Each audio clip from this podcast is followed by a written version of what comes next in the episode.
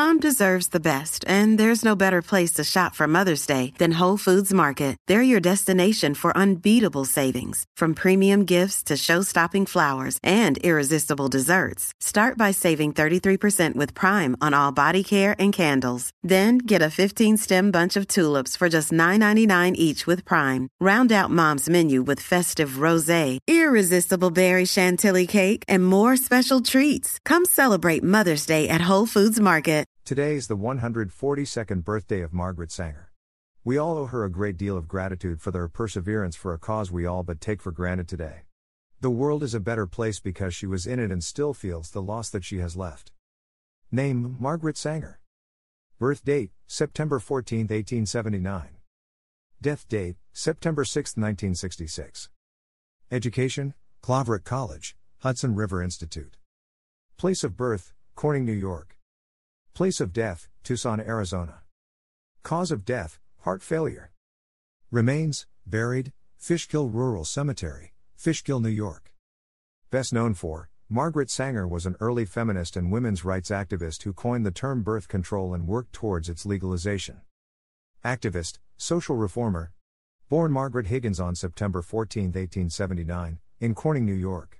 She was one of 11 children born into a Roman Catholic working class Irish American family. Her mother, Anne, had several miscarriages, and Margaret believed that all of these pregnancies took a toll on her mother's health and contributed to her early death at the age of 40, some reports say 50. The family lived in poverty as her father, Michael, an Irish stonemason, preferred to drink and talk politics than earn a steady wage. Seeking a better life, Sanger attended Claverack College and Hudson River Institute in 1896. She went on to study nursing at White Plains Hospital four years later. In 1902, she married William Sanger, an architect. The couple eventually had three children together. In 1910, the Sangers moved to New York City, settling in the Manhattan neighborhood of Greenwich Village. The area was a bohemian enclave known for its radical politics at the time, and the couple became immersed in that world. They socialized with the likes of writer Upton Sinclair and anarchist Emma Goldman. Sanger joined the Women's Committee of the New York Socialist Party and the Liberal Club. A supporter of the industrial workers of the World Union, she participated in a number of strikes. Sanger started her campaign to educate women about sex in 1912 by writing a newspaper column called What Every Girl Should Know. She also worked as a nurse on the Lower East Side, at the time a predominantly poor immigrant neighborhood. Through her work, Sanger treated a number of women who had undergone back alley abortions or tried to self terminate their pregnancies. Sanger objected to the unnecessary suffering endured by these women, and she fought to make birth control information and contraceptives available. She also began dreaming of a magic pill to be used to control pregnancy. No woman can call herself free until she can choose consciously whether she will or will not be a mother, Sanger said. In 1914, Sanger started a feminist publication called The Woman Rebel, which promoted a woman's right to have birth control. The monthly magazine landed her in trouble, as it was illegal to send out information on contraception through the mail. The Comstock Act of 1873 prohibited the trade in and circulation of obscene and immoral materials. Championed by Anthony Comstock, the act included publications, devices, and medications related to contraception and abortion in its definition of obscene materials. It also made mailing and importing anything related to these topics a crime. Rather than face a possible five year jail sentence, Sanger fled to England. While there, she worked in the women's movement and researched other forms of birth control, including diaphragms, which she later smuggled back into the United States. She had separated from her husband by this time, and the two later divorced. Embracing the idea of free love, Sanger had affairs with psychologist Havelock Ellis and writer H.G. Wells. Sanger returned to the United States in October 1915, after charges against her had been dropped. She began touring to promote birth control, a term that she coined. In 1916, she opened the first birth control clinic in the United States. Sanger and her staff, including her sister Ethel, were arrested during a raid of the Brooklyn clinic nine days after it opened. They were charged with providing information on contraception and fitting women for diaphragms. Sanger and her sister spent 30 days in jail for breaking the Comstock law. Later appealing her conviction, she scored a victory for the birth control movement. The court wouldn't overturn the earlier verdict, but it made an exception in the existing law to allow doctors to prescribe contraception to their female patients for medical reasons. Around this time, Sanger also published her first issue of the Birth Control Review. In 1921, Sanger established the American Birth Control League, a precursor to today's Planned Parenthood Federation of America. She served as its president until 1928.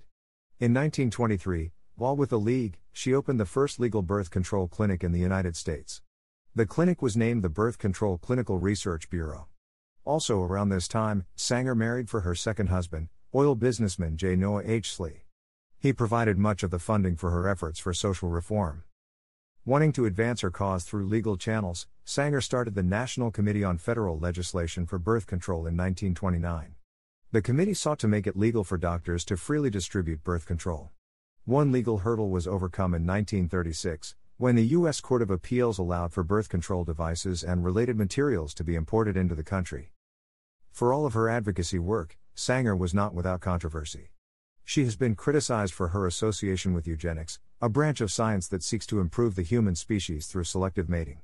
As grandson Alexander Sanger, chair of the International Planned Parenthood Council, explained, she believed that women wanted their children to be free of poverty and disease, that women were natural eugenicists, and that birth control, which could limit the number of children and improve their quality of life, was the panacea to accomplish this.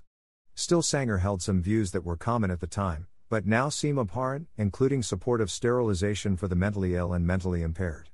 Despite her controversial comments, Sanger focused her work on one basic principle every child should be a wanted child. Sanger stepped out of the spotlight for a time, choosing to live in Tucson, Arizona. Her retirement did not last long, however. She worked on the birth control issue in other countries in Europe and Asia, and she established the International Planned Parenthood Federation in 1952. Still seeking a magic pill, Sanger recruited Gregory Pincus, a human reproduction expert, to work on the problem in the early 1950s. She found the necessary financial support for the project from Katharine McCormick, the international harvester heiress. This research project would yield the first oral contraceptive, Enovid, which was approved by the Food and Drug Administration in 1960. Sanger lived to see another important reproductive rights milestone in 1965, when the Supreme Court made birth control legal for married couples in its decision on Griswold v. Connecticut. She died a year later on September 6, 1966, in a nursing home in Tucson, Arizona. Across the nation, there are numerous women's health clinics that carry the Sanger name, in remembrance of her efforts to advance women's rights and the birth control movement. Is the subject of books. The Margaret Sanger Story and the Fight for Birth Control, 1955, by Lawrence Lader, Details, Biography. Author of books. What Every Mother Should Know, 1917 My Fight for Birth Control, 1931 Margaret Sanger, An Autobiography, 1938, Memoir.